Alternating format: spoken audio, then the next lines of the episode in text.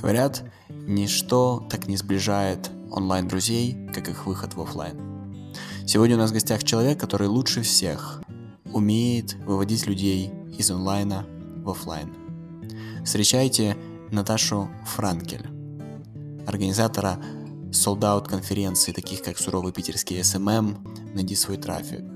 Наташа также создательница крупнейшего российского сообщества в нише событийного маркетинга. И еще в соавторстве с Дмитрием Румянцевым Наташа написала отличнейшую книгу «Ивент-маркетинг. Все об организации продвижении событий».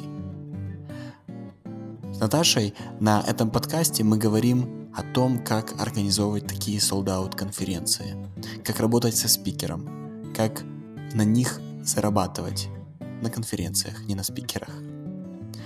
Если вы однажды планируете создать свою офлайн конференцию будь она маленькая в 50-100 человек или такая, как у Наташи от двух с половиной тысяч и более, этот подкаст обязательно к вашему прослушиванию.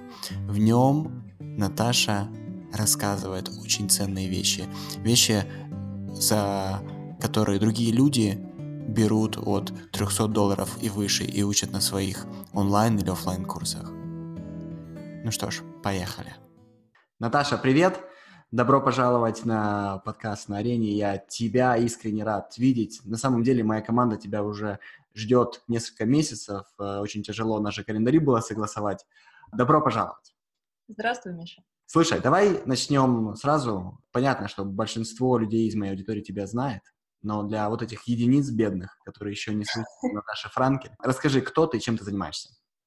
Всем привет, кто меня знает, кто меня не знает. Меня зовут Наталья Франкель. Я продюсер и создатель ряда конференций в нише интернет-маркетинга.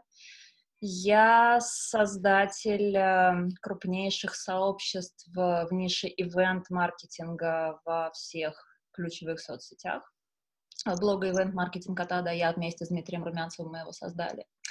Я соавтор книги про организацию и продвижение событий, которую мы с Дмитрием, опять же, написали вместе. Я совладелец сети детских сообществ, посвященных э, детским мероприятиям в ряде городов. Я мама двух сыновей. Пожалуй, Вау. основные мои компетенции и заслуги. Обалдеть. Скажи, как ты давно этим занимаешься? Вообще, как тебя туда занесло? Вот в это а... все, такое количество разных активностей. Как ты вообще туда попала? Занесло не сразу, занесло постепенно. Лет в 20 я делала музыкальные квартирники, то есть можно назвать это таким, типа, типа я была организатор событий, mm-hmm. да? Я в подвале своего дома делала квартирники м, питерских музыкантов. То есть сырые подвалы, ты приглашаешь грязных Давай, сухой подвал, сухой подвал, но да, это реальный был подвал, там выступали всякие питерские музыканты. Ну, это было такой фан. И у меня были солдаты, видимо, это спустя годы как-то, может быть, отразилось на том, как сейчас мы делаем наши конференции. Потом много лет я работала в пиар и маркетинге, ну, таком офлайновом, в Москве я работала. Потом я вернулась в Петербург, здесь занималась вообще ничем, даже близко не относящимся к событиям. И потом я начала продюсировать э, своего э, друга уже многолетнего на тот момент э, Дмитрия Румянцева как спикера для конференций, посвященных интернет-маркетингу, потому что он mm-hmm. уже на тот момент был известным интернет-маркетологом, и я начала его продюсировать, предлагать на конференции, там мы начали ездить, смотреть, что за конференции, что за контент, что вообще происходит на рынке, и поняли, что очень грустно все, нам все не нравится, и мы ходили и со всеми друзьями обсуждали, ну, ну как бы, посмотрите, что вот тут, вот там, вот это, вот все. Они говорят, ну, сделайте свою конференцию. И мы так, М, ну, ну, не самая тупая мысль. И в э, сентябре 2015 года мы сделали первую конференцию «Суровый питерский SMM». Сколько человек было? Слушай, было 450 офлайн и 450 онлайн, то есть суммарно 900 человек. Это в основном аудитория Димы была? Слушай, да, первую конференцию мы прям собрали вот на его личном бренде, на доверии к нему, mm-hmm. и на его сообществе интернет-маркетинг от А до Я. Там на тот момент было по 1060, наверное, подписчиков. Это, это ВКонтакте, правильно все было? Да, это все ВКонтакте. Okay. Ну, собственно, по факту три года назад мы сделали первый ивент деловой, mm-hmm. первую конференцию, посвященную SMM. И понеслась. Mm-hmm. Ух ты. Скажи, а ты вот, эм, как бы, ты продюсировала, ты еще работала на какой-то другой работе или нет? Я работала, у меня была нормальная работа, я была директором в производстве с трудовой книжкой mm-hmm. с хорошей очень зарплатой.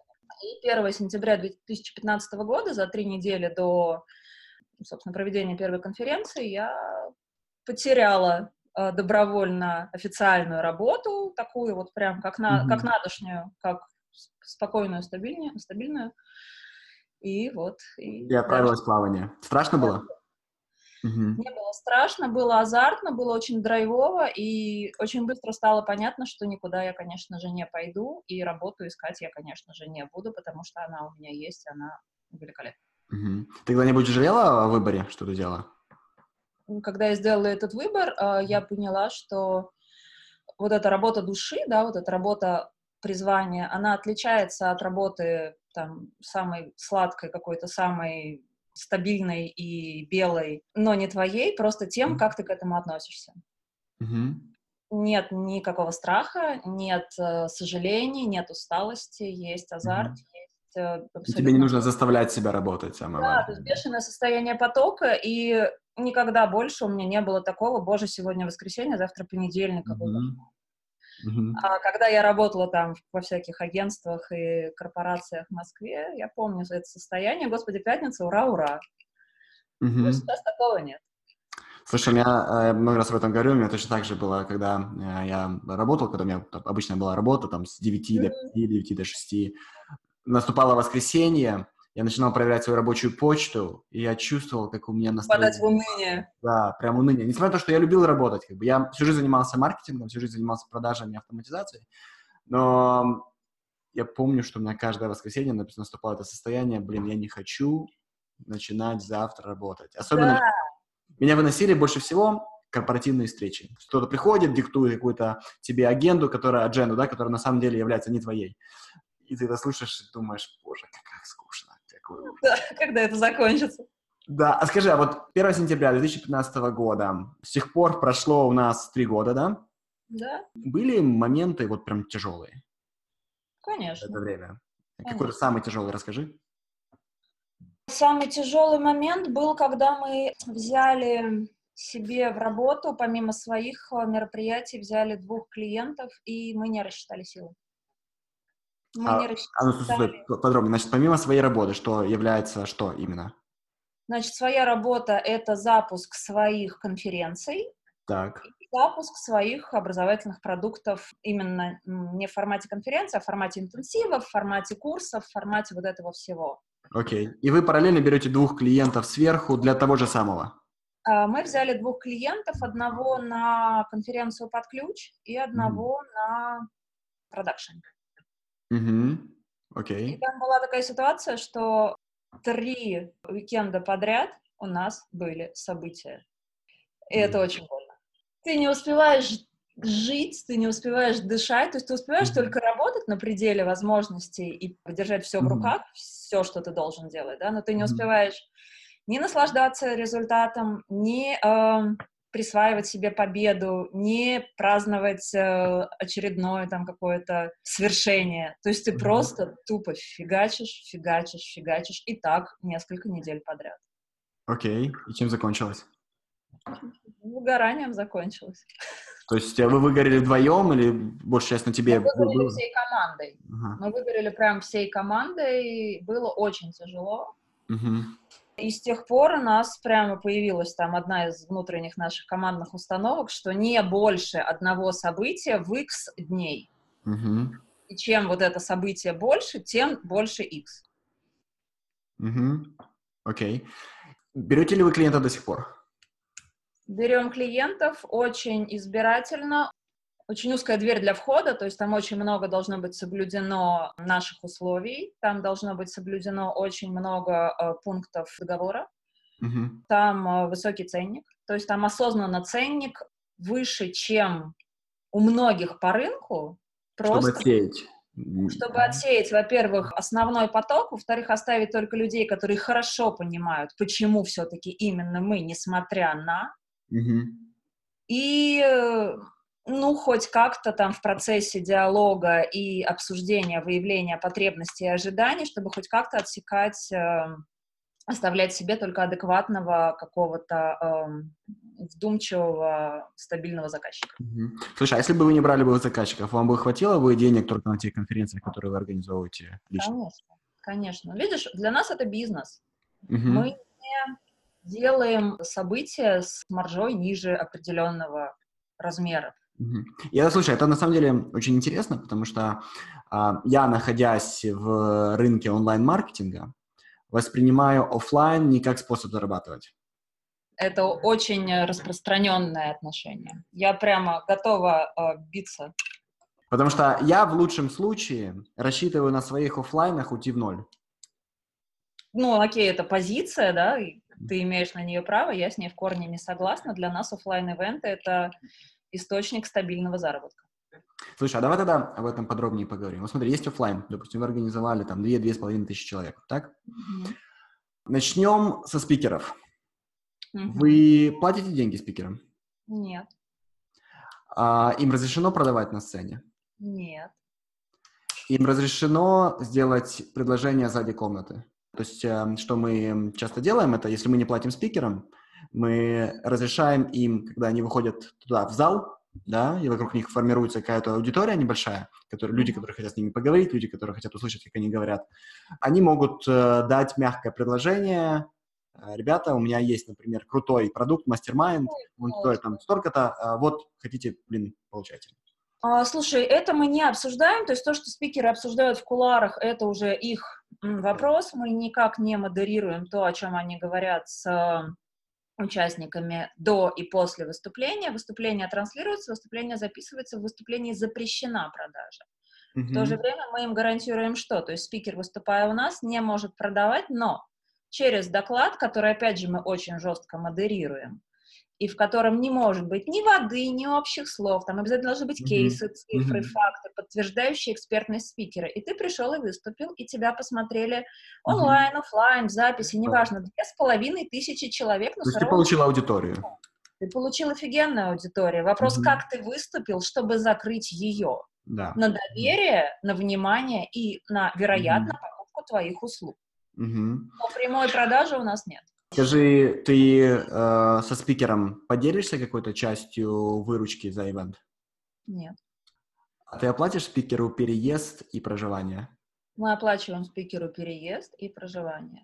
Мгм. Не переезд, а да, там, Ну, ну, перелет, да, там, ну, перелет, все да, что угодно. Мы еще и трансфер организовываем, то есть мы То есть- спикера... Проживание, трансфер, там, питание, ты это покроешь? Конечно, конечно. Мы дарим подарки, мы очень внимательно и заботливо к ним относимся. У нас есть служба заботы о спикерах, которая их возит, кормит, поет, за ручку водит, девочек у нас красят, укладывают, делают им макияж, они красивые, выходят на сцену. И плюс они познакомятся друг с другом. Будет для них, наверное, какой-то ивент отдельный вы сделаете, какой-то вечерок, где они поговорят. Они там тусят, они там общаются, они там коллаборируют как-то. Но, опять же, видишь, про, про деньги. Я знаю э, спикеров, которые, выйдя с доклада, просто выйдя с доклада в коридор, заключали договора на миллионные сделки. Я Мгм. видела эти подписанные контракты. Мгм. Поэтому ну, тут вопрос просто, насколько ты доказал в выступлении свою крутизну. Мгм. А есть спикер, который от тебя откажется, скажет тебе нет? Есть такие спикеры, конечно. Они э, почему отказываются? Ну, допустим, если мы уберем причины, они не могут, э, календарь не совпадает и так далее. То есть, если мы уберем объективные причины, почему они не могут. Э, Когда остается чисто субъективно, да, нет, мне кажется, это для меня не подходит. Почему они могут отказать? Слушай, ну есть спикеры, которые не верят, несмотря ни на что, что у нас есть аудитория. То есть, когда ты говоришь спикеру, что к нам придет 2000 человек, а он говорит, да, типа, все так говорят, но это, типа, вранье, так не бывает. На конференциях по SMM, да ну, come on. Ну, Слушай, ну они же могут посмотреть э, ваши предыдущие ивенты. да, могут, но нет. Слушай, я не могу заставить никого. Пока не было такого, э, чтобы и спикер был, ну, настолько, чтобы прям мы дико хотели его, просто вот готовы были на все, да, а он бы не хотел. Вот такого не было. Нас знают, э, нам доверяют, у нас есть высокая репутация в нише, и выступить на суровом для многих спикеров это просто, ну, настолько предел мечтаний, что да. Мгм. Есть несовпадение, когда, например, спикер говорит, я выступаю только за гонорар. У Мгм. нас позиция на данный момент такова, что мы максимально обновляем спикерский состав. То есть мы единственная конференция, которая настолько открыта к выступлениям людей, которых не знает никто. У нас очень многие люди выступают впервые. У нас многие дебютируют с тем, чтобы весь следующий год их потом передают из рук в руки все другие организаторы, потому что, оказывается, смотрите, какой классный Вася, он же круто все выступает. У нас выступал 14-летний спикер из какого-то небольшого города, и он выступил так офигенно, что он убрал своим докладом там многих 30-летних. Мгм. А гонорар, как правило, просят спикеры, которые уже такие звезды, такие заматерелые, такие прямо Мгм. гастролирующие, да, и нам всегда интереснее влить свежую кровь в индустрию, нежели позвать человека, который выступил уже практически везде, рассказал уже практически все, что он мог, и просто перескажет в очередной раз свой опыт. Ну, окей, они освоили новый бюджет, давайте посмотрим, как, значит, они освоили новый бюджет и что они с этим сделали. А насколько аудитория требовательная? То есть, ну, грубо говоря, я понимаю, если ты там даешь многим спикерам дебютировать, то это может означать, что твоя аудитория — СММщики, которые только начинают. И может быть интересно на это смотреть, да? То есть ты ориентируешься именно на бигинеров, то есть как бы на тех, кто только входит в индустрию?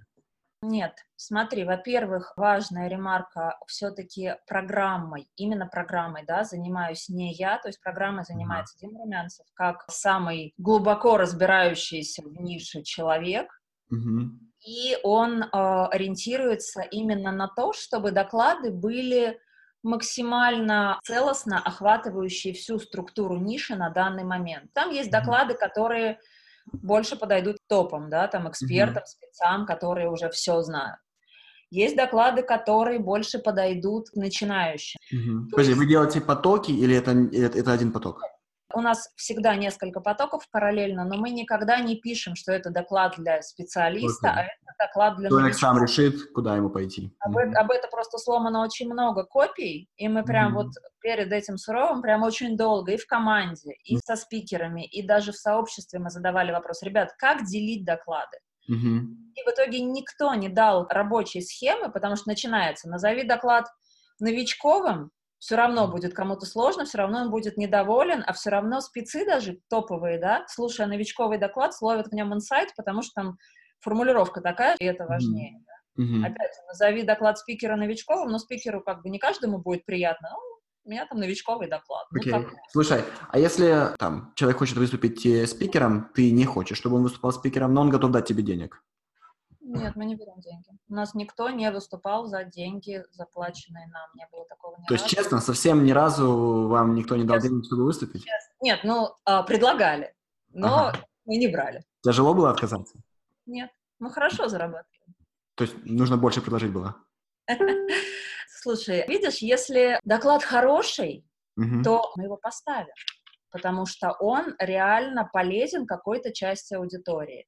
Но если спикер просто хочет посвятиться на нашу аудиторию, но у него нечего сказать, по факту у него нет кейса, нет цифр, нет данных, и он просто хочет за счет нас попиариться, да, то он не попадет, потому что во главе угла стоят цифры, кейсы.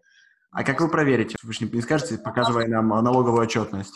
У нас жесткая премодерация докладов, ты должен предоставить презентацию финальную, и если ты спикер-новичок, то ты ее предоставляешь за месяц до конференции. Мгм, мгм. Если с ней что-то не так, то мы тебя снимем. Вы эзотериков пускаете на сцену? Вот, вот этих ребят, которые говорят, следуйте вот этой формуле, и у вас будут миллиарды. Ну, come on, нет, конечно. То есть таких, Ну, таких они, нету. слава богу, слушай, они, они, кстати, особо-то и не заходят. Они, видимо, понимают, что мы не отзовемся на эти посылы. Э, Интересно послушать SMM щика, который продвигает эзотерику. Это еще попробуй продвинь. Но, опять же, это кейс про продвижение эзотерики, а не кейс про то, что вот следуйте пути, смотрите на звезду и вот это вот все. Нет, я называю спикеров-эзотериков не, не тех, кто занимается в нише, работает из эзотерики, А. да, а тех, которые там а-ля Тони Робинс. э, Вот О, вы, не-не-не, да, там, вы поверите, поверьте, вы можете миллиард заработать. Тони Робинсы у нас не выступают. Окей, скажи мне такую штуку, вот как реально вы такое количество людей загнали на оффлайн? Ну, слушай, мы продали, они пришли. Не, ну вы эм, много денег в рекламу влили? Рекламная кампания на этот суровый была, по-моему, миллион сто. Это в чем? В рублях. Ты что, прикалываешься? В рублях вы потратили всего лишь миллион сто для того, чтобы собрать две с половиной тысячи человек на офлайн? Да. Это ретаргетинг просто? Таргет, ретаргет. Мы же не первый раз ее делаем. Мы То есть вы органика, как бы, люди, раз. которые уже у вас там везде, в ваших комьюнитис и так далее, которые... То есть мы греем этих людей, они постепенно входят в нашу орбиту, и, угу. естественно, они догреваются, мы для этого делаем ряд всяких историй, они догреваются, и потом они покупают. И, конечно угу. же, продать четвертую конференцию проще, чем продать первую. Но на первой, на самом деле, был какой-то очень смешной бюджет на рекламу, что-то типа 150. Угу. Потому что, слушай, я почти уверен, что продавать офлайн конференции большие на полностью ледяную аудиторию и делать прямую продажу, то есть, э, грубо говоря, показывать им э, будет офлайн, покупай билеты здесь, и ни о, ни о вас, ни о конференции, ни о чем никогда не слышали, если это вообще действительно ледяная аудитория. Я думаю, что это выброс денег. Ну, холодную, конечно. Я уверен, что многие конференции до сих пор так делают. Они пытаются холодной аудитории делать сразу призыв к действию покупка офлайн билета. Ну да, есть такое. И я это вижу постоянно. Я думаю, боже, они просто сливают тонны денег на это. Особенно очень весело, когда они бигборды развешивают на улицах, рассказывая. Ну, это вообще, знаешь, это подход такой. Мне очень нравится моя конференция, она самая крутая, значит, она будет нравиться всем. Ну, ок. Но просто к нам не раз и не два уже приходили организаторы с посылом Осталось 10 дней до конференции, продано 20 билетов. Что мы делаем не так? Чувак, ну ты все делаешь не так. Я правильно понимаю, вы сначала делаете органический э, заход. Например, есть early bird, да, то есть э, да. Да, и э, early bird попадает в основном на теплую аудиторию. Это базы тех, кто покупал в прошлый раз. Угу. И вы их догоняете напрямую через рассылки или сразу ретаргетом? Слушай, мы не сильно упарываемся, на самом деле, по продаже early bird, потому нет большого смысла. Мы делаем одну рассылку почтовую. Ага. Видимо, в следующем году уже будут еще рассылки в мессенджерах. Угу. Давай аудитории объясним, что такое early bird в двух предложениях. Это те участники, которым за их предыдущие заслуги мы делаем спецпредложение, то есть мы им даем цену ниже стартовой цены. Угу. Мы им делаем рассылку, вот по этому промокоду на этом сайте в течение такого-то времени вы можете купить такое-то количество билетов. У нас было ограничение 100 билетов. Скажи, Early Bird вы как все делаете 50% от полной цены? Ну нет, конечно. Все делают 50, это очень много. У нас стартовая цена была 4 900, мы продавали за 4 500. Сколько вы обычно мест заполняете Early Bird? 10%, 5% мест? Слушай, ну видишь, здесь было 100 мест. 5% и... получается. Да. Там, грубо говоря, да? Да. Ага. Потом есть э, так называемый ramp-up, то есть уже цена, где где-то посредине между early bird и полной ценой. Или нет? Или сразу потом вы... Нет, у нас нет. У нас потом сразу идет э, первая цена, просто у нас есть э, даты повышений, Угу. Цены, они заранее известны на сайте, но это дает людям возможность планировать свои расходы, потому что кто-то летит там из другого города. И, собственно, все, начинается первая цена, потом она длится там сколько-то, условно, месяц, потом она аннулируется, появляется вторая цена подороже, и потом третья цена. Мы всегда делаем три цены, там, с шагом в тысячу рублей. Окей. Okay. И идет это три месяца? Именно сама продажа три месяца или нет? Слушай, ну на суровый два с половиной месяца была рекламная Два с половиной, да? Да. И вы параллельно, два с половиной месяца, вы параллельно готовитесь? Мы готовимся, и параллельно мы еще делаем всякие другие проекты. Наташ, ты деньги за э, вот это место, где будет проводиться конференция, сначала из своего кармана, а потом начинаются продажи? Или сначала начались продажи, потом деньги э, заплатили за место? Там такая сумма, что ее выплатить одномоментно достаточно больно. Угу. Там пять, что ли, платежей у нас было или шесть. Э, но на этой конференции, на четвертой, да, у нас сразу появляются деньги с продажи билетов. Когда мы делали самый первый суровый, мы вложили в него деньги, взятые из э, другого mm-hmm. там проекта, mm-hmm. да, которые лежали, и была возможность внести предоплату за площадку, там сделать рекламную кампанию первую, и потом уже эти деньги начали э, приносить билеты, и уже дальше все закрывается из билетов. Сейчас мы закрываем сразу из билетов все, потому что они продаются да. и продаются в такой динамике, что можно закрывать все mm. расходы, не залезая ни в какие другие деньги. Слушай, напомни, суровый раз в полгода или раз в год он? Раз в год. Раз, раз в год, год это сентябрь-октябрь. А сколько у вас всего в год таких ивентов такого формата? Суровый самый большой. Мгм. Есть Sold Out. Sold Out проходит в марте. Это конференция для организаторов событий, для тех, кто продвигает события. Он поменьше, но он тоже такой амбициозный, тысяча плюс, хорошо плюс.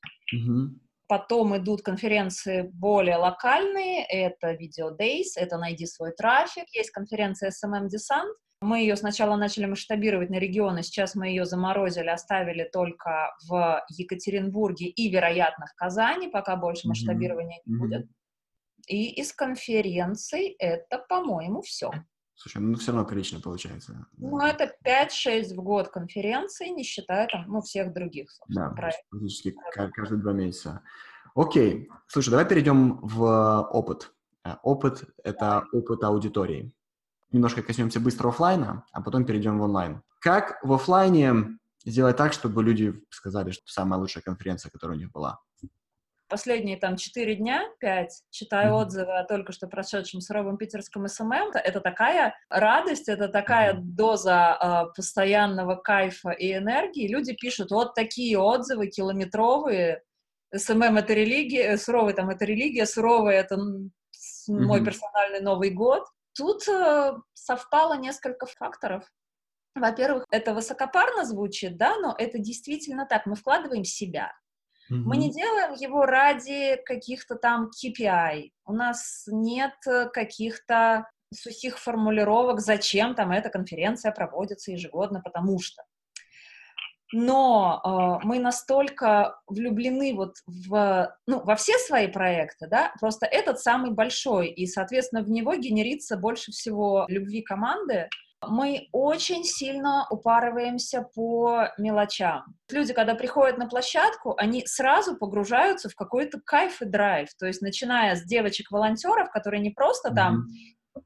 наняты за тысячу рублей в день э, девочки там из э, каких-то студенческих организаций, да, а это девчонки, которые просто их прет, они стоят на регистрации, их прет, они тебе Мгм. улыбаются, они в восторге от того, что ты пришел, что они часть этой движухи, и уже начиная вот с момента, когда ты пришел, ты погружаешься в какую-то атмосферу, то есть нам удалось создать атмосферу, очень живую, очень кайфовую, очень при этом отзывчивую. У нас нетворкинг идет бешенейший. У Мгм. нас спикеры находятся в доступе и в таком же восторге, как и участники. Мгм. Поделись с нами тремя-четырьмя лайфхаками, как создавать атмосферу на оффлайн ивентах Во-первых, надо давать больше, чем от тебя ожидают. Репутация оффлайн ивентов немножечко испорчена, да? И на конференциях ничего полезного не бывает. И, и со сцены будут продавать. Да, это, знаешь, как мы, мы это называем pitch fest, да, то есть э, тебя Да. люди со сцены питчат, и это просто Да. фестиваль питчей. А тут, понимаешь, мы уже четвертый раз показываем словом и делом, и уже доверие аудитории сформировано, что у нас этого ничего нет. Да, конечно, мы кормим. Мгм. Да, конечно, все как бы базовые потребности закрываем, да, но при этом мы даем настолько больше. У нас очень классная всегда раздатка, у нас шикарные фотозоны, у нас очень отзывчивая аудитория, волонтеры, э, спикеры, участники, партнеры. Эти все люди, они приходят, и они открыты, они вовлечены, и так как мы даем сильно больше, да, то эта энергия идет в Мгм. события, и люди начинают отзываться. То есть ты дал, и тебе дали. И это вот взаимная энергия, ну, вот такая групповая динамика, да, в огромной группе, она дает реально мощнейший эффект. То есть помимо пользы от докладов, да, когда тебе реально ничего со сцены ни разу не продали, ну, даже как-то неловко. Пока идет э, суровый, вы какую-то штуку продаете? У нас есть продукт, который мы продаем. Там стоит стенд в общем холле наравне там со стендами других партнеров, да, там продается один продукт, А со сцены не? со сцены нет. Да? Ну, нет, даже давай мы будем экологичны до конца. Если у нас не продают, э, ну, другие спикеры, да, то мы тоже Слушай, не ну это будем. ваш, ваш ивент, вы его организовали, вы имеете право. Там крутится ролик в перерывах. Мгм. Ну, там крутятся и другие ролики партнеров, просто они за это заплатили. Понятно. То есть вы, у вас еще есть спонсорский доход. Да. У нас есть какие-то бартерные истории, да, и, конечно же, это коммерческие истории. Мгм. Окей. Причем, То когда у тебя конференция большая, к тебе уже партнеры идут, конечно, веселее. Понятно, сто процентов. То есть, э, давай вернемся. Значит, э, первое, это мы даем им больше, чем за то, что они заплатили, да, то есть мы э, больше, постоянно... Больше, чем они ожидали. Да, больше, чем, чем они ожидали. Это э, они могли не ожидать раздатки, они могли не ожидать этих крутых фотозон, они могли не ожидать... Им дадут со сцены столько пользы. Да, что со сцены было, предстоит получить такое количество пользы, да. Хорошо, еще мне понравилось, что ты сказала, и это, я тебе хочу сказать, самое тяжелое, что э, от организатора офлайн конференции может вытянуть. Это качество спикеров, равное качеству аудитории. Что получается? Ты говоришь, у тебя есть сумасшедший нетворкинг, но нетворкинг, он является функцией от качества людей, которых вы заводите на свой нетворк. Потому что вы прогреваете свою аудиторию, ваша аудитория приходит из ваших сообществ по большей части, да, и в этих сообществах вы изначально фильтруете людей, как бы модерируете, и там тусуют очень активные, классные люди. Потом вы их, опа, вместе собрали да? да. Они уже, возможно, друг друга знают. Почему? Почему? Нетворкинг да, там такие не работает. вообще. Да, и у вас есть ветераны, ветераны там приходят, они всех знают, у вас группки образуются. Да. Um, окей, и вы, uh, ты тоже рассказала, что там вы, вы контролируете качество спикеров, то есть um, люди знают, что у вас есть репутация, поэтому качественные приходят, качественные остаются, и также качественные спикеры. Хорошо, какой еще лайфхак? Знаешь, лайфхак на самом деле примитивнейший. Нормально делай, нормально будет. Раскрой. Очень много мероприятий налетают на то, что они не учитывают какие-то очень базовые моменты, да, слетевший тайминг, например, или, ну, так себе спикеры, или, ну, окей, этот спикер не приехал, давайте переставим этого сюда, там эту дырку закроем еще кем-то отсутствие там возможности попить кофе или даже за деньги. Люди готовы платить деньги, но ты дай им этот кофе просто. Подумай mm-hmm. о том, что там должна быть кофе-точка. И не одна, а mm-hmm. больше, потому что у тебя людей не 100, а там, в 20 раз больше. Просто объемным каким-то взглядом, объемным мышлением, да, представить себя внутри события, которое ты сам хотел бы посетить. Mm-hmm. Просто, ну вот, нафантазировать себе тот ивент, который тебя достоин потом это все записать, потом это все реализовать. Все. Очень все просто. А как ты это делаешь? Ты делаешь, э, знаешь, там есть трюк, который мы называем гостевой проход. Это когда ты представляешь себя как гость, ты заходишь, ты все представляешь, так, вот тут у меня стоит стойка, вот тут у меня стоит э, кофе, что я еще хочу как гость, да? Я так делаю, да. Ну, да? то есть сейчас я уже делаю это меньше, потому что, ну, я уже очень хорошо понимаю, что мне надо, и, как правило, площадки одни и те же мы используем. Mm-hmm. Понятно, да, что навигация здесь, а кофе здесь, а стойки здесь. А, но да, когда мне вот нужно именно вот объемно это все посмотреть, я приезжаю на площадку, прохожу ее ногами, и если мы делаем что-то удаленное, мы делали, когда Новосибирск, я не летала в Новосибирск, чтобы площадку посмотреть, я просто попросила подругу, она мне провела стрим угу. площадки, да, я говорю, вот давай еще раз туда сходим, открой мне вот эту дверь, покажи мне, какого размера там, а, значит, полка. Угу. Ну, вот Вы волонтеров берете тоже из своих групп? Сейчас вообще с волонтерами шикарно уже как-то все отлажено. Я пишу посты у себя на личной странице в Фейсбуке или ВКонтакте, или во встрече события, и они приходят, и у нас многие волонтеры работают с нами годами. Видишь, опять же, это неформальная история про то, что, чувак, приди, помоги, я тебе за это записи дам. Mm-hmm. У нас такая шикарная после окончания конференции происходит движуха на тему благодарности волонтерам. Там все рыдают, все обнимаются, 40 человек стоит просто в, в кучу в обнимку. Мы дарим всем подарки, мы всех благодарим. И ребята приезжают из э, очень далеких городов. Причем, ты понимаешь, волонтеры работают бесплатно, да, им не оплачиваем ничего. Но при этом это... Ну, футболочки, может, получают. Ну, они получают не только футболочки, мы дарим много подарков, реально полезных, клевых mm-hmm. подарков, как благодарность но они едут не за этим. Сто процентов. А, и вы даете, наверное, им записи тоже? Конечно. Да, конференции, то есть они получают записи. Да, ну а так как они многие спецы, то им это полезно, mm, и полезно. они, опять же, имеют возможность контактировать с участниками, со спикерами, им это польза, и они могут заходить в спикерскую, например, что не может сделать рядовой участник. Да, тоже. то есть могут пообщаться Полезная с спикерами. Такая но, в принципе, волонтеры не смотрят, э, что происходит на сцене, да, у них у всех там... Кто-то смотрит, потому что есть всегда в каждом зале волонтер-куратор зала, человек, который носит микрофон, который сидит э, все время в зале, там, если надо спикеру там вдруг принести топор, например, то, значит, задача волонтера пойти найти топор. Угу. И не спрашивать, зачем. Угу. Он идет, находит топор, приносит. Но он слушает доклады целый день. Так, с этим мы разобрались. Теперь давай перейдем. Ты можешь мне объяснить, что происходит в онлайне, а, почему люди создают группы, и в этих группах в итоге только админы постят э, информацию, а все остальное, я не знаю, что делает другая аудитория, чем она занимается. Они даже, мне кажется, эти, эту информацию не читают. Э, вообще, почему это происходит, и какой у тебя есть антидот?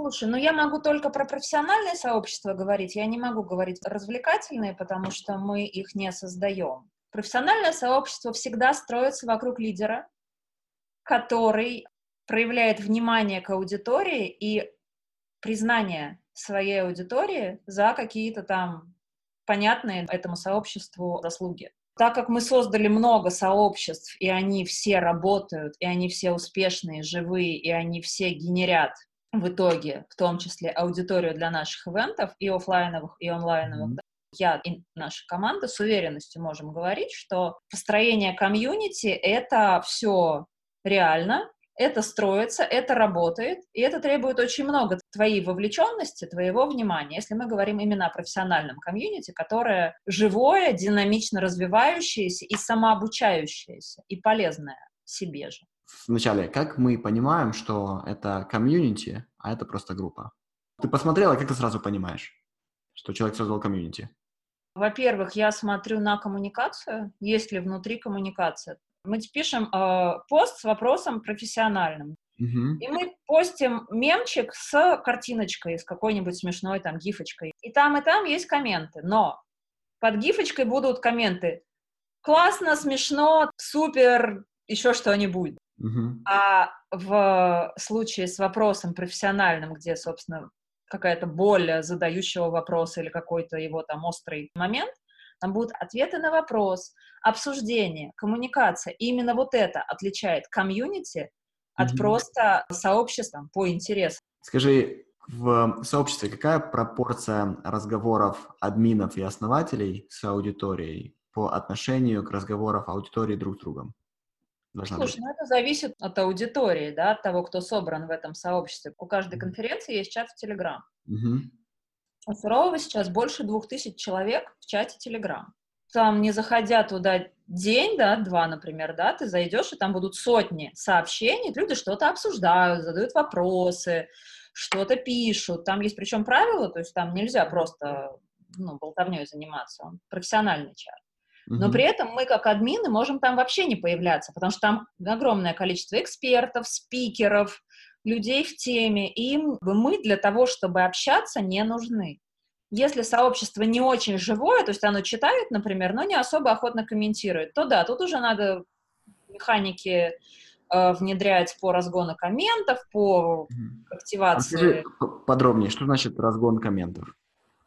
Если ты, например, хочешь, чтобы у тебя было более вовлеченное сообщество, под э, постами ты или твои коллеги, или ты специально приглашаешь людей, комьюнити-менеджеров, которые начинают вовлекать людей, задавать под постами вопросы. Поначалу искусственно разгонять эти обсуждения. Но... Угу. Подожди, стоп, секундочку, чтобы я усвоил. Сделали пост, там 2-3 комментария включается комьюнити-менеджер и на каждый комментарий задает вопрос. Задает вопрос, причем открытый, естественно. Открытый вопрос, происходит разгон. Может быть, комьюнити-менеджер также тегает других участников сообщества, чтобы они предоставили свои мнения. Участников, лидеров мнений, каких-то mm-hmm. людей, которые в теме вообще, которые не в курсе, что тут происходит эта дискуссия, mm-hmm. чтобы они пришли, чтобы они поучаствовали, помогли. То есть это, значит, у нас разгон, получается, комментариев, да? А, и какая цель разгона? Мы приучаем людей комментировать, мы приучаем... Аудитория привыкла, что здесь можно обсуждать и через обсуждение получать результат. Хорошо. Первая механика. Вторая механика какая? Есть рабочие механики, есть не очень рабочие механики. Есть mm-hmm. же механики, когда в сообществах внедряют вот эти искусственные штуки, там, человеку, который больше всего в месяц накомментировал, мы дадим подарок, да? Mm-hmm. И начинается вот эта лихорадочная гонка бессмысленных комментариев просто ради подарка. Но mm-hmm. человек по-настоящему, получается, не вовлечен в комьюнити, mm-hmm. он хочет получить себе какой-то локальный профит. то, что мы называем, он не относится к нему как, как к своему племени, да, как, как к своей семье. Да, он да. просто решает свою локальную задачу. Угу. Комьюнити в идеале решает общие задачи. А как ты относишься к вот этим, знаешь, как инициаторам дискуссий, типа, сегодня у нас рекомендующая пятница, да, и э, дайте свои рекомендации. То есть, когда делают э, темы, и когда модераторы или админ группы пытаются инициировать дискуссии через темы или через то, что они задают вопросы, которые другие должны обсуждать. Слушай, ну если это полезно аудитории, угу. то это окей. Если это какая-то натянутая искусственная история, просто чтобы разогнать комменты, да, там, в ущерб здравому смыслу, ну, то это не окей, и рано или поздно это загнется просто потому, что люди не участвуют в ненужном себе процессе. Чем дальше, тем больше у нас информационного мусора вокруг, да, и тем критичнее мы относимся к тому, куда мы все-таки погружаемся. Угу. Скажи, зачем люди вообще в сообществах состоят? Человек социальное животное в основном. Ему нужны себе подобные. То есть ты хочешь сказать, что он приходит за эмоциональной ценностью? Нет, не обязательно. Человек может приходить за эмоциональной ценностью, за практической пользой, за решением своих проблем, за решением своих задач. Каждый решает в итоге свою задачу. Но просто можно решать ее там, где это оправдано, где собраны те люди, которые с большой долей вероятности тебе помогут, а можно пойти в сообщество, где левые примерно все, и пытаться решить задачу там. Понятно, mm-hmm. да? Какой выхлоп будет в первом случае, какой во втором. Mm-hmm. То есть своя, свое сообщество, оно ценно, и люди берегут э, хорошие сообщества. То есть если они в них состоят, и если они понимают, что им здесь и полезно, и приятно, и комфортно, то, естественно, они будут оставаться в этом сообществе и по мере сил стараться как-то отвечать в коммуникации и приносить пользу. Наташа, вы много создаете э, контента для сообщества их? Сейчас мы создаем контента меньше, ну, у нас волнами. Например, мы писали книгу по ивент-маркетингу. Мы эту книгу частично выкладывали в сообщество, mm-hmm. и главы книги или там части глав являлись по факту контентом. Uh-huh. Сейчас у нас в основном идет э, генерация контента более короткого, который постится в Инстаграм, который мы сейчас развиваем, ивент-маркетинга, и в Телеграм. Mm-hmm. В интернет-маркетинге от А до Я, ну вот сейчас Дима написал новую книгу по ВКонтакте, и туда пойдет часть материалов из нее. Слушай, э, секундочку ты сделала отступление. Вы книги пишете для чего? Вы продаете их или бесплатно даете? Как лид-магнит? Книги мы, конечно же, бесплатно не отдаем. Я вообще против того, чтобы отдавать все бесплатно. Ну, есть лид-магниты, mm-hmm. есть всякие бесплатные mm-hmm. штуки, есть книги, которые стоят денег. Реализацией полностью занимается издательство. Okay. Во всех случаях. И они занимаются дистрибуцией для вас? Даемся, да, это все на их стороне. Мы вообще ничего не касаемся, мы получаем гонорар. Деньги за книгу ты получаешь очень небольшие, жить на книжные гонорары ну, невозможно.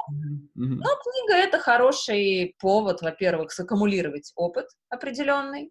Mm-hmm. Во-вторых, книга — это хорошая история для усиления личного бренда. Mm-hmm. В-третьих, книга повышает доверие к тебе среди определенных аудиторий.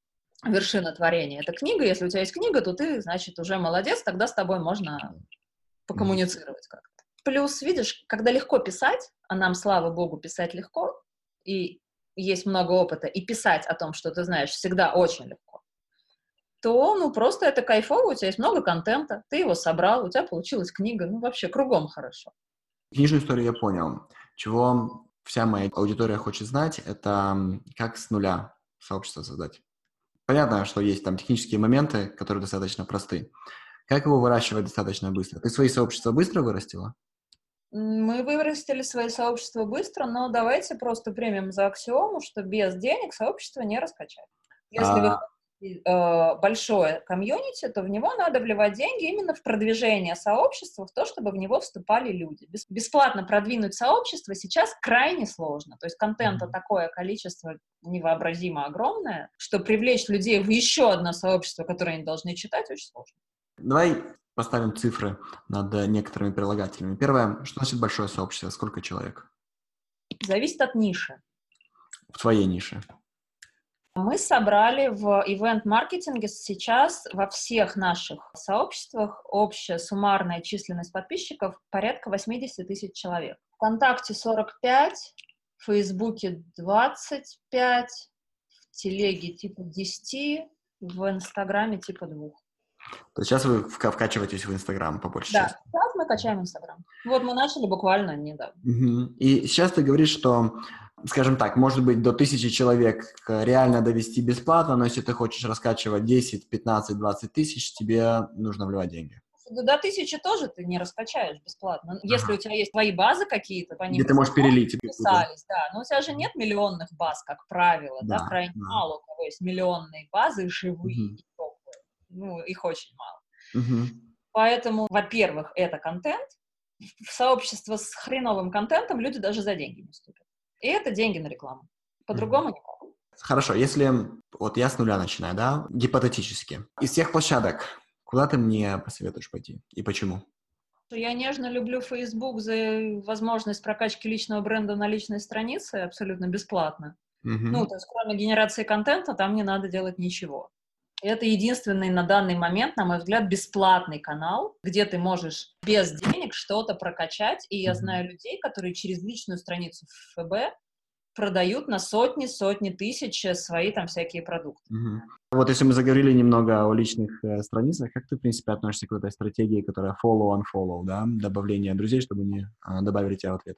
Хорошая стратегия, если ты не просто тупо стучишься в друзья к человеку, просто чтобы у тебя стало на одного человека больше, а если вы объединены чем-то. Люди из одной индустрии, например, и ты э, хочешь следить за этим человеком или хочешь, э, чтобы он был в курсе, что ты есть, и ты занимаешься чем-то mm-hmm. таким, mm-hmm. близким его деятельности, mm-hmm. то я то считаю, Ты говоришь, либо ищи целевую аудиторию, либо партнера, но не добавляй всех подряд. Ну да, ну слушай, ну это бессмысленно. Вот это как раз породит то, что у тебя будут охваты примерно ноль. Угу. Потому что ну, люди, которым ты не интересен, они не будут тебя читать, лайкать, комментить, будут тебя скрывать. И...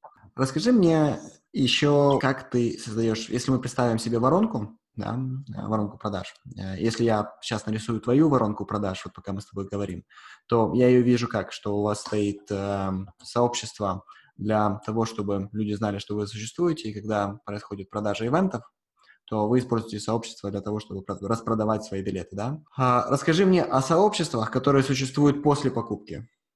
Чат в Telegram — это сообщество, которое существует после покупки. Они сделали в, в покупку и добавились в эту группу в Telegram. На чат ты получаешь в билете. То есть ты купил билет, и ты получил ссылку. Другое mm-hmm. дело, что ты остаешься в чате, и если ты не купил билет на следующую конфу, то все равно ты как бы, ты один раз ты туда попал. Поэтому mm-hmm. теперь, ну, ты такой избранный. Это твое mm-hmm. сообщество. То есть и закрытые группы по интересам, да, которые порождаются, опять же, этим а, большим mm-hmm. сообществом. Mm-hmm. Ну, условно, есть э, закрытое сообщество при пати перед Суровым. И там что-то, ну, очень много людей, и они там а. обсуждают раз в год, как ну, они будут... Стой, стой, стой, стой, стой, стой, стой, я должен понять. Да. Значит, ты говоришь, у тебя есть большое сообщество, а потом ты начинаешь его дробить по нишам, грубо говоря, или по состояниям, или про, по узким интересам, правильно? Ну, не то, чтобы я сама начинаю его дробить, но вот у них возникла такая потребность, это же ага. сообщество, оно живое, у него возникла потребность. Угу. Они ее реализовали. Но это же классно, они же не амебы, они живые, у них инициатива. А что они реализовали? Ты для них делал инфраструктуру, они, они перешли? Они все сделали. Они сами все создали, сами все настроили, сами организовали вечеринку. Очень прекрасно. Клево. А тебе дали доступ какой-то или как? Э? Ну да, я там состою. Там получаются уже такие подлидеры э, сообщества. Есть лидеры верхнего абсолютного там порядка, да, есть лидеры, отвечающие за какие-то уже локальные задачи, потому что ну, не может огромная комьюнити регулироваться одним человеком. Скажи, а ты в своем сообществе, э, скажем так, где ограничена свобода? Например, я зашел в твое сообщество и потихонечку начал немножко продавать. Там в закрепе правила почитай, там написано за рекламу бан. Ну, то есть, ну, понятно, там написано за рекламу бан, но я, знаешь, как сделал? Я хитрый, и э, я вот напрямую сразу не предлагаю свои услуги. Ага. Я лид-магнитик тебе закинул. Там написано за нативную рекламу, бан. Хорошо. А, давай а, супер нативно, если я а, начал продавать. Я, я пришел, а потом говорю, напишите мне в личку, я помогу. Или напишите ну, мне в личку, обсудим. Ты все равно банишь.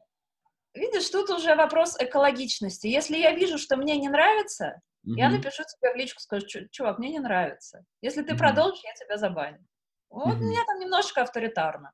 Слушай, но с другой стороны, ты же себе разрешаешь их приглашать в сообщество на сурового. Почему ты членам сообщества не э, даешь возможность куда-то пригласить на свой вебинарчик? Ну, потому что мой праздник — мои правила. Пусть создадут а. свой чат, наберут в него людей, продают мне все, что угодно. Но Окей. не за мой счет. То есть, э, в принципе, здесь позиция, как бы, ребята, это моя инфраструктура, я плачу деньги за модерацию, я плачу деньги есть за... Правила. Да, то есть это правило. Давайте будем жить дружно. Хорошо, а если я тебе написал в личку за деньги, а, там, Наташ, нужно мне на вебинарчик людей позвать, можно у тебя разместить? Есть э, возможности в некоторых наших сообществах размещать рекламные посты. Okay. Если тема твоего вебинара отвечает тематике сообщества, то uh-huh. это возможно. Но опять же, тут уже моя внутренняя какая-то экосистема работает. Я uh-huh. могу одобрить, могу не одобрить. Окей, хорошо. Наташа, у тебя есть конкуренты? Есть, конечно. У Сурового есть конкуренты? Есть у Сурового конкуренты в разных городах. В Питере конференция по SMM, а, ну, есть одна еще, по-моему, но она, ну, вероятно, они считают нас своим конкурентом, я их конкурентом не считаю. А ты сама, бывает так, что ты ходишь на конференции конкурентов или нет? давно нигде не была, но я слежу за всем, что происходит на рынке. Не обязательно уже никуда ходить. Есть хэштеги, есть сообщества, есть mm-hmm. друзья среди спикеров других событий. Я собираю, конечно же, я мониторю рынок, у меня есть вся информация обо всем, что происходит, но я никуда не хожу. Угу. А если конкурент пришел к тебе, а потом начинает э, после твоей конференции у себя в постах рассказывать, как было все плохо? Ну, есть такие, да. Я раньше реагировала. Угу. Сейчас я просто считаю, что оно задохнется само, и оно задыхается само. Угу. Я То есть ты проектор, ты даже не обращаешь внимания, не тратишь энергию, да? То есть, я правильно понимаю, ты больше в сраче, в комментах не участвуешь? Ну, иногда еще срываюсь, но, но все меньше. То есть мы все эмоциональные, да, нам нужно сорваться иногда. Слушай, я прихожу в баланс на самом деле. Раньше, там, первые пару лет меня это все дико выбешивало, и я прямо шашки на голо и mm-hmm. на коня, и вот это вот все. Единственный аргумент, на который я реагирую, и вообще и Дима реагирует, да, люди пишут, ой, ну такой контент, ну господи, ну что это за спикеры, ну это же всем все понятно, мы сразу пишем в комментах. Окей, Мария, оказывается, мы про вас не знали. В следующий раз, пожалуйста, заполните форму заявки на спикерство. Мы с удовольствием пригласим вас выступить. Угу. Крайне редко это Мария потом появляется, чтобы заполнить заявку. Потому что, видишь, в интернете все очень смелые, а когда доходят mm-hmm. до дела, то выясняется, что никто уже не готов отстаивать свою позицию. Мы сейчас, вот знаешь, считали процент отрицательных комментариев относительно положительных на суровые, вот реально нас, нам прям стало интересно, это примерно одна десятая процента. Там отрицательных комментов было реально от пяти или шести человек. Слушай, и они эти отзывы оставят прямо в сообществе? Нет, они их по хэштегу оставляют. А, то есть... У нас э... есть хэштег. По хэштегу тысячи а, отзывов. Мы все мониторим, мы все uh-huh. отслеживаем, мы все собираем в ретроспективы, потому что в том числе uh-huh. на основании отзывов мы потом делаем продакшн uh-huh. следующих событий. То есть мы оттуда берем интересные мысли, всякие задумки, всякие предложения, если они не бред, а там часто бывает что-то интересное, мы это обрабатываем, собираем в списке угу. и потом внедряем. Мы никогда не останавливаемся. Мы понимаем, что чтобы быть первыми, нужно постоянно работать. Угу. То есть нужно после ивента отдохнуть, полежать на лаврах, классно, и потом дальше работать. Ну, как в Алисе в «Стране чудес», надо очень быстро бежать, чтобы оставаться на месте. Да. Вот мы бежим. Если мы об этом заговорили, о работе и то, что двигаться, как вы делаете дебриф после большого ивента? У вас есть какая-то структура? Конечно. Как вы это делаете? А, у нас э, Zoom с командой, мы собираемся. Я, как правило, заранее собираю mind map. Там три основных направления, что сделано круто, что сделано плохо, ну или что недоделано, не mm-hmm. сделано не так, как надо. И третье, что не закрыто. Ну, потому что на следующий день после мероприятия, конечно же, ничего не заканчивается. Mm-hmm. И мы по пунктам идем. То есть сначала я Моноложу, рассказываю все, что, значит, мне там понравилось, не понравилось, увидела, не увидела, зашло, не зашло. Потом все ребята высказываются, и исходя из того, что они там еще говорят, дополняем э, этот mindmap, и потом он уходит в нашу базу знаний, как, э, ну, отчасти архивная история, с другой стороны, что мы это все должны реализовать, исправить, улучшить, отработать. Не то, что там потрещали, разошлись, mm-hmm. а реально реализация всего того, что проговорили. То есть вот суровый закончился, последний день был в понедельник, в среду был созвон. Пока все свежо, пока никто ничего не забыл, пока все в голове. Mm-hmm. Пока еще есть шанс все, что не сделано или не доделано, или надо исправить, пока еще все настолько живое, что можно это все успеть сделать. Слушай, клево.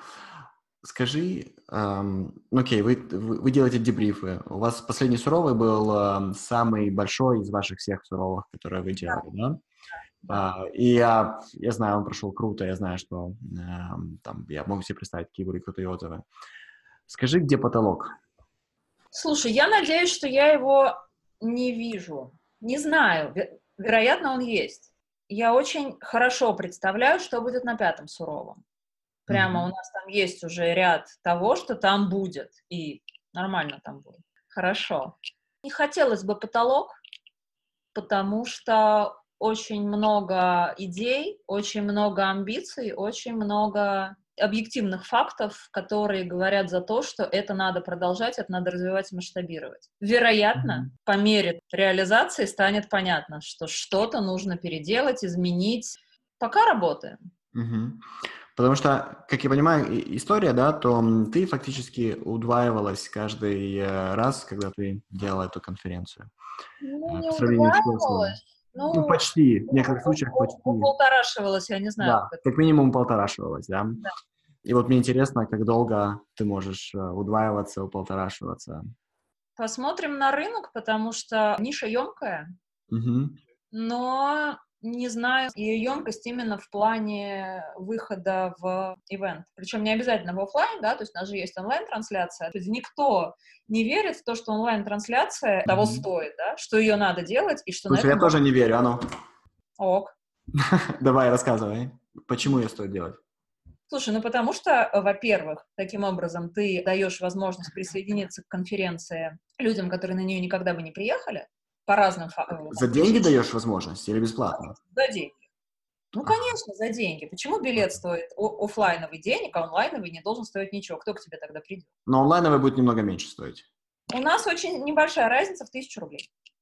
Потому что я считаю, что такой контент стоит э, реально, ну, дофига денег. Угу. И мы продаем онлайна всегда так, что мы полностью отбиваем расходы на его производство и еще зарабатываем. Окей. Okay. Слушай, что а, у нас циф- нормально там расходы. В цифрах со- соотношения. Вот а, две с половиной тысячи офлайн пришло людей. Сколько присоединилось онлайн? Какой пропорции? Смотри, две пришло офлайн, 500 mm-hmm. онлайн. 500 пришло, пришло онлайн. 20 процентов. Или сколько? 25. И онлайн, билеты на онлайн вы продвигали таким же образом, как вы продвигали офлайн. Конечно. То... Ты заходишь на сайт, и ты сам решаешь, что тебе купить. Окей. Okay. Скажи, вы вообще пробовали свои ивенты офлайновые продвигать через вебинары? Мы не делали так. Угу. Опять же, один из стереотипов или мифов, что э, вебинары плохо заводят на офлайн. Слушай, не могу тебе ничего сказать. Мы не делали, у нас реклама хорошо заводит. Ну, сто процентов. Не сомневаюсь, особенно по теплой аудитории. Хорошо, Наташа, первое чувство голода, я его насытил только что. Давай э, вот еще буквально вот пар, пару вещей с тобой эм, обсудим с точки зрения твоей личной мотивации, да, как ты балансируешь. Ты мама, да, ты э, безумно занятый человек.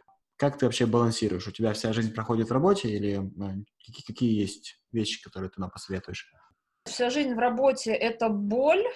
Я тебе говорила до эфира, что я не умею отдыхать, это тоже mm-hmm. моя проблема, я ее, вот она у меня стоит в задачах на 19 год, я буду учиться отдыхать без работы, то есть это, ну, как нормальные люди лежат на пляже, читают книжку. Mm-hmm. И книжка, причем не про работу, а какая-то там художественная книжка, которые тоже у меня там есть в количестве определенном, нечитанные. Я пока так не умею.